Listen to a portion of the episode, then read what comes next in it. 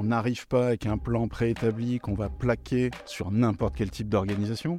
Il faut évidemment que le plan soit adapté euh, à l'organisation. Donc on construit le plan en fonction de l'organisation et pas l'inverse. Euh, on l'a vu parfois et ça donne évidemment des, catastrophes. Établir un plan de vigilance afin de prévenir les risques d'atteinte grave aux droits humains et à l'environnement, c'est une obligation pour les grandes entreprises depuis la loi française sur le devoir de vigilance de 2017. Mais concrètement, comment ça se passe? Le compliance officer se rend-il à l'étranger pour évaluer les tiers? Quels sont les écueils à éviter? Les entreprises ont-elles des craintes concernant la proposition de directive sur le devoir de vigilance européen, actuellement en cours de négociation?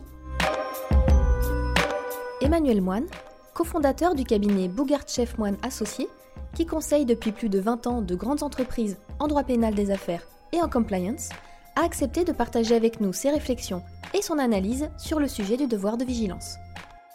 Bienvenue dans Enquête interne, le podcast proposé par Lefebvre Dalloz qui vous emmène dans les coulisses de la compliance.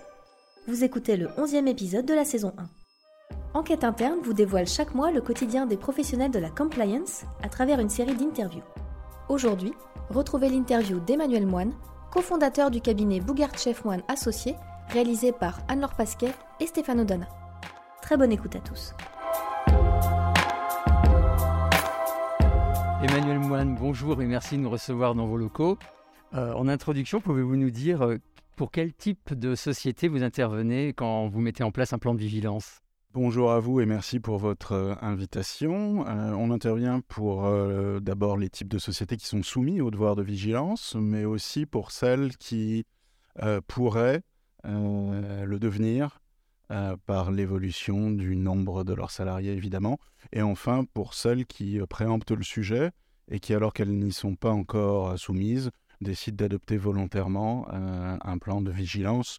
Je précise que ça fait de nombreuses années que des sociétés développent leur programme de conformité et bon nombre d'entre elles étaient largement en avance lorsque la loi a été adoptée et entrée en vigueur. Donc il y a une vraie prise de conscience depuis de nombreuses années pour ces sociétés euh, de l'importance d'aller sur ces plans de vigilance, alors qu'elles n'y sont pas forcément soumises. Bien entendu, mais ça c'est toute l'histoire de la conformité qui raconte ça euh, et de ce qu'on appelle la compliance. On l'a pas toujours appelé comme ça, mais euh, les sociétés sont depuis longtemps, les grandes entreprises comme les entreprises de taille moins importante, ont depuis longtemps adopté des obligations internes euh, qui n'étaient pas encore prévus euh, par les lois et les règlements euh, applicables. D'accord. Il y a des secteurs plus particulièrement pour lesquels vous intervenez? On intervient dans les secteurs de la construction, du bâtiment, de la défense, de l'aérospatiale, dans le secteur bancaire, dans le secteur du luxe, dans nombre de secteurs industriels euh, et financiers, dans les secteurs du commerce, de l'audit, du conseil euh, également. Et quelles sont les principales étapes dans la mise en place d'un plan de vigilance? Par quoi on commence quand on prépare un plan de vigilance? On commence d'abord par se poser la question de savoir si euh, l'entreprise a déjà un plan de vigilance, que ce plan ou son système de conformité s'appelle ou pas d'ailleurs plan de vigilance. C'est-à-dire qu'il y a des entreprises qui se disent bah, il va falloir que je mette en place un plan de vigilance, mais qui ont déjà un certain nombre de procédures internes euh, qui regroupaient ou qui euh, gouvernaient par un système plus global euh, satisfont ou pourraient satisfaire euh, aux exigences de la loi en matière de, vigilance. On se pose d'autres questions à ce moment-là. Est-ce qu'il existe euh, une direction qui gouverne euh, tout ça? Quelles sont les entités du groupe qui sont concernées par le devoir de vigilance? Est-ce qu'il existe déjà une cartographie des risques et des procédures formalisées? Une fois qu'on a, qu'on a procédé à cet exercice, et s'il n'y a pas de plan de vigilance ou s'il faut, il faut donc tout mettre, tout, tout mettre en place, bah, les grandes étapes de la mise en place d'un plan de vigilance sont assez euh, classiques. Euh, on va identifier les risques. À partir de là, on va euh, établir les différentes politiques, instructions et procédures qui permettent de prévenir la survenance de ces risques. On va ensuite déployer le dispositif et le travail qu'on a réalisé de cartographie des risques va évidemment permettre euh, de mesurer l'ampleur du déploiement du, dispositif. On va ensuite, une fois que le dispositif est euh, mis en place, déployé, on va le mettre en œuvre. On va effectuer des contrôles réguliers pour s'assurer du respect des règles et de la mise à jour du dispositif. Et on va, ce faisant, régulièrement évaluer et mettre à jour le plan de, de vigilance qui a quand même une caractéristique principale, c'est qu'il doit être effectif, euh, ce qui doit évidemment éviter de faire tomber euh, dans les écueils bien connus de la discipline. On n'arrive pas avec un plan préétabli qu'on va plaquer sur n'importe quel type d'organisation. Il faut évidemment que le plan soit adapté euh, à l'organisation. Donc on construit le plan en fonction de l'organisation et pas l'inverse. on l'a vu parfois et ça donne évidemment des, des catastrophes. On va pas dresser un, ce que j'appelle moi un plan de papier, c'est-à-dire un plan qui est juste une collection de procédures écrites euh, et qui euh, euh, n'a aucun rapport avec les réalités opérationnelles de l'entreprise. sur le thème, on va satisfaire à la loi, donc on a écrit quelque chose, mais, mais ça n'est pas du tout effectif et c'est pas adapté et c'est pas adapté à l'entreprise. Le dernier écueil important quand on, quand on commence à se poser toutes ces questions, c'est quel est le degré de granularité de tout ceci, dans quel degré de détail on doit descendre, jusqu'où on doit aller, euh, et surtout, attention à ne pas prévoir euh, des obligations, des objectifs euh, qui seraient totalement irréalistes par rapport aux objectifs atteints. Si c'est irréaliste, on ne les atteindra jamais et donc on ne satisfera pas aux obligations de la loi. on comprend effectivement que le travail est énorme, mais concrètement, vous commencez par qui? Qui vous rencontrez au départ pour mettre en place le plan Avec quel service vous allez travailler? C'est quand même au premier chef l'entreprise hein, qui met en place le plan. Donc nous, quand des entreprises nous sollicitent pour euh, les assister, on vient en soutien euh, des différentes directions de l'entreprise qui travaillent à, euh, l'élaboration du plan ou à l'amélioration et à la mise en œuvre du plan de vigilance de l'entreprise. Donc de nombreux services, départements, directions des entreprises qui sont concernées, au premier chef évidemment la direction juridique, mais aussi euh, les directions euh, de l'éthique, les directions de la conformité, les directions RSE, qui parfois, euh, selon les types d'organisation, sont ou ne sont pas les mêmes.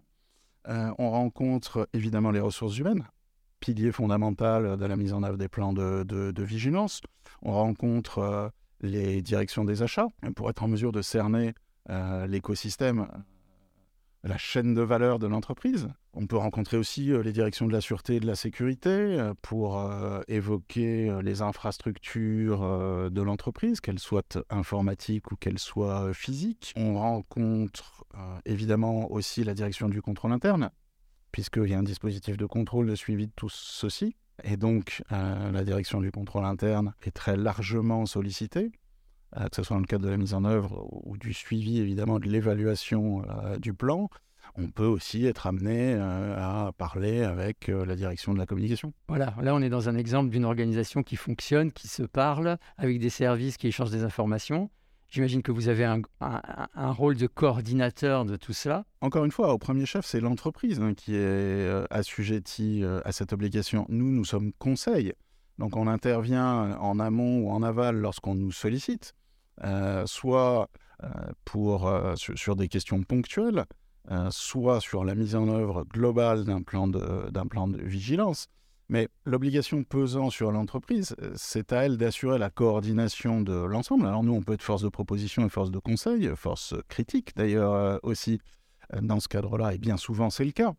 Mais quand on parle de plan de vigilance, quand on se rend compte qu'il y a autant de directions d'une entreprise qui sont susceptibles d'être euh, concernées, on, comprend tout de suite que le premier mot qui vient à l'esprit, c'est pilotage et gouvernance du, dispositif. Donc oui, même si euh, les choses existent déjà, même s'il y a diverses directions qui travaillent à l'élaboration, à la mise en œuvre, à la vie du plan de vigilance, il faut qu'il y ait une gouvernance du, dispositif.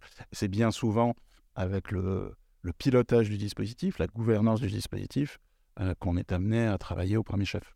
Aujourd'hui, euh, la plupart des entreprises, euh, avec le recul, depuis le, temps que la loi vigilance existe, peut-être même encore avant, elles ont compris la, démarche globale des risques potentiels auxquels elles s'exposent.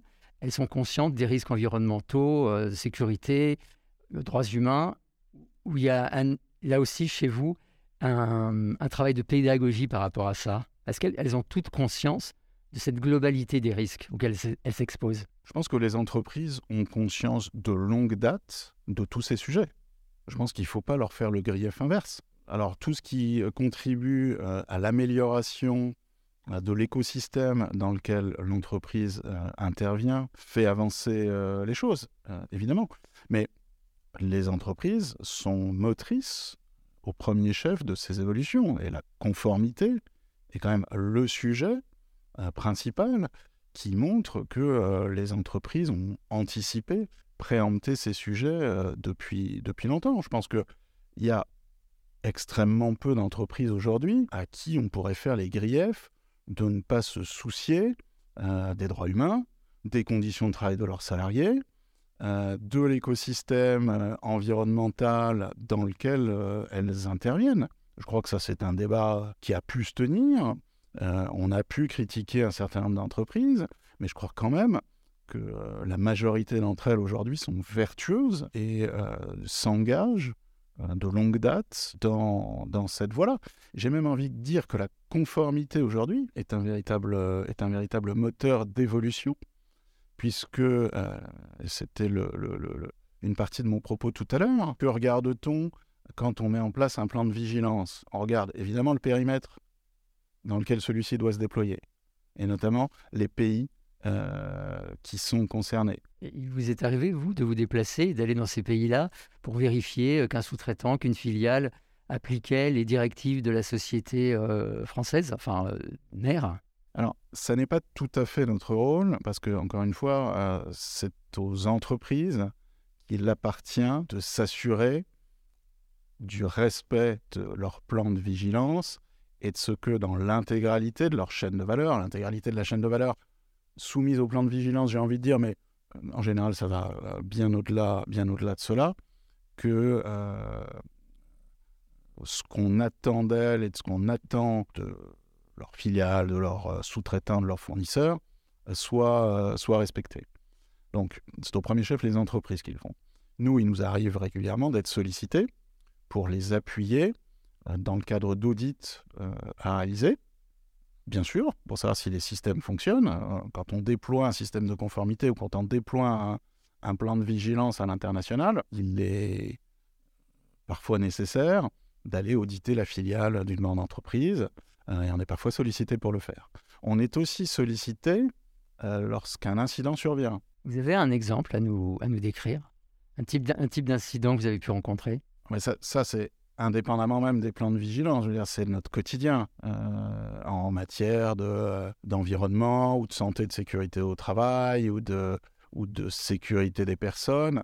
Oui, ça nous arrive régulièrement. Pour citer un exemple, on a été une fois saisi euh, d'un incident qui a été révélé au cours des, des, fêtes de Noël parce qu'une grande entreprise de construction s'est rendue compte que des matériaux de construction qu'elle importait d'une usine euh, située dans un pays à l'étranger, dans un pays où les normes euh, de contrôle n'étaient pas les mêmes qu'au bout de la chaîne, chez notre client, euh, un certain nombre de normes de sécurité n'avaient pas été respectées. Donc on est clairement dans le sujet du devoir de vigilance.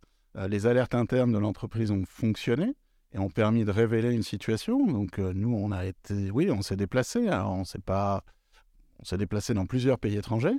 Euh, et puis, ça nous a permis de faire un audit de la, situation, euh, d'enquêter sur le sujet et de revenir avec quelque chose qui, pour nous, est absolument fondamental dans euh, la mise en œuvre et le déploiement des plans de vigilance, c'est le retour sur expérience. Ça, c'est quelque chose qu'on... c'est pas parce qu'on a établi un plan de vigilance que celui-ci ne va pas vivre. C'est comme tout système de conformité. D'ailleurs, la loi le prévoit. Et dans le cadre de ces déplacements, est-ce qu'il vous est déjà arrivé d'avoir des problèmes pour partir dans certains pays, rencontrer des difficultés à ce niveau-là? Même en temps de Covid, ça n'est pas, ça n'est pas un sujet. Alors, il y a des pays où on ne peut pas voyager quand euh, on est au beau milieu d'une crise sanitaire comme celle qu'on connaît, euh, évidemment. Mais je crois que ça n'empêche pas la conformité et la vigilance de continuer à se déployer. J'ai même envie de dire que c'est plutôt l'inverse. Ça oblige et ça a obligé nombre d'entreprises à se saisir de la situation et dans le cadre de la mise en œuvre de leur plan de vigilance, de s'assurer des actions à mener pour prévenir, dans le cadre de la crise sanitaire, euh, les risques euh, en matière de santé et de sécurité au travail, euh, ne serait-ce que les risques psychosociaux, par exemple. Donc, au contraire, et c'est là qu'on voit que certains plans de vigilance sont bien faits, puisque ils sont adaptés en fonction de ce qui se passe, et notamment en fonction de ce qui vient de, se passer avec la crise sanitaire, ce qui se continue, ce qu'on se poursuit d'ailleurs. On a l'impression aujourd'hui que les sociétés, enfin en tout cas c'est le discours qu'on a un peu tendance à lire, si la société est française, qu'elle n'a pas de filiale à l'étranger, à l'autre bout du monde, en Asie ou alors en Europe, elle n'est pas concernée par tous ces problèmes environnementaux ou de droits humains. Bah, je crois que ce n'est pas le cas, non. Je crois que ce n'est pas du tout le cas. Enfin, encore une fois, je rencontre assez peu d'entreprises euh, qui ne sont pas concernés par ces problématiques. C'est plutôt l'inverse. Si les gens viennent nous voir, c'est qu'ils sont concernés par ces problématiques, en fait. Euh, on, a euh, toujours, quand une législation nouvelle arrive, des, discussions sur le pour ou contre de la législation. On l'a vu avec la loi Sapin, on l'a vu avec la loi sur le devoir de vigilance, qui ont quand même deux lois qui ont quand même un esprit qui va dans le même sens. Hein. Mais encore une fois, quand on parle aux entreprises, quand on travaille avec les organisations, voit que celles-ci n'ont pas attendu ni la loi Sapin en matière d'anticorruption, ni la loi sur le devoir de vigilance pour mettre en œuvre des politiques d'évaluation des tiers avec lesquelles elles travaillent. penser l'inverse, c'est euh, méconnaître absolument euh, euh, ce que c'est que la vie des affaires et, et, en quoi les entreprises sont sensibles et partie prenante elles-mêmes du débat sur l'amélioration continue de leur euh, euh, procédure de travail, euh, de la vie de leurs salariés? Alors, je ne dis pas que tout est parfait. Hein. On pourrait reprendre tout ce que je viens de dire et se dire, mais vous vivez dans un monde totalement déconnecté des réalités. C'est pas vrai. C'est pas vrai, parce qu'on va dans les établissements. On va dans les filiales des entreprises. On va dans les établissements industriels où des ouvriers bossent tous les jours et on voit les formations qu'ils reçoivent. Parfois, on en dispense même. On nous demande d'aider les, entreprises, les organisations à dispenser des formations. Donc, on voit dans quel degré euh, de, précaution, de vigilance, d'intérêt euh, les, personnes en charge de ces sujets euh, font.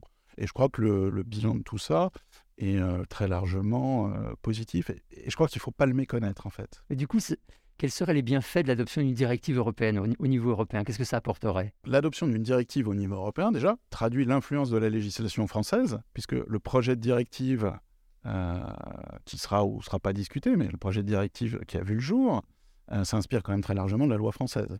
C'est quand même une première chose. Euh, moi, je crois que ce qui va dans le sens de l'harmonisation des législations est positif. Je veux dire, c'est ça que tout le monde cherche, que les droits euh, des travailleurs, la protection de leur santé, euh, les droits humains euh, et l'environnement, bah, je pense que tout le monde travaille à ce que les choses soient améliorées et à ce qu'on aille vers des standards toujours plus élevés de protection des uns et des autres. Donc, moi, je vois plutôt d'un bon oeil l'adoption d'une d'une directive européenne. La question qui se pose, c'est est-ce que cette directive européenne va au-delà de ce que la loi française impose? Et on a lu des tribunes dans la presse disant Oh là là, on va beaucoup trop loin. Mais on a lu les mêmes au moment de l'adoption de, la loi Sapin 2 en matière d'anticorruption. On va créer une autorité euh, euh, indépendante, administrative ou pas, qui aura un pouvoir de sanction sur les entreprises. Ça va être la révolution, on va plus pouvoir travailler. Euh, ou plutôt les entreprises n'ont plus pouvoir travailler parce que ceux qui critiquer la législation étaient bien souvent pas les entreprises euh, elles-mêmes, qui, euh, euh, pour bon nombre d'entre elles, l'avaient encore une fois anticipé. Et je pense que personne ne remet en cause la loi Sapin 2 aujourd'hui. Je n'ai pas vu d'entreprise sanctionnée à ce jour par l'Agence française anticorruption. Preuve que les dispositifs de conformité anticorruption qui ont été mis en place satisfont euh, en tout cas pour ceux qui ont été contrôlés aux exigences de la loi, ou en tout cas ont permis euh, aux entreprises assujetties de se mettre euh, aux normes. ah bah, il en va de même en matière de vigilance. Et si la directive européenne prévoit la mise en place d'autorités indépendantes nationales qui ont pour mission de contrôler, d'enquêter, de sanctionner euh, éventuellement de prononcer des amendes administratives, ce qui avait été euh, euh, au départ prévu dans le projet de loi français qui a été retoqué par le Conseil constitutionnel. Bah, ça ne sera qu'une évolution, je veux dire, qui, qui, est difficilement critiquable pour peu qu'elle s'accompagne peut-être d'une précision, d'une définition plus précise de ce qu'on attend des entreprises et de ce qu'on veut leur imposer, ce qui a été aussi un des sujets au départ de la loi Sapin 2, là pour le coup, euh, puisque la loi n'était quand même pas très précise sur ce qu'était une cartographie des risques, sur ce qu'était un mécanisme d'évaluation des tiers. Et la loi sur le devoir de vigilance, là pour le coup, n'est pas, n'est pas beaucoup plus, euh, beaucoup plus euh, précise. Donc moi, j'y vois pas de difficulté particulière. J'y vois plutôt du positif dans le sens de l'harmonisation. Je ne pense pas que les entreprises aient à s'inquiéter de cela.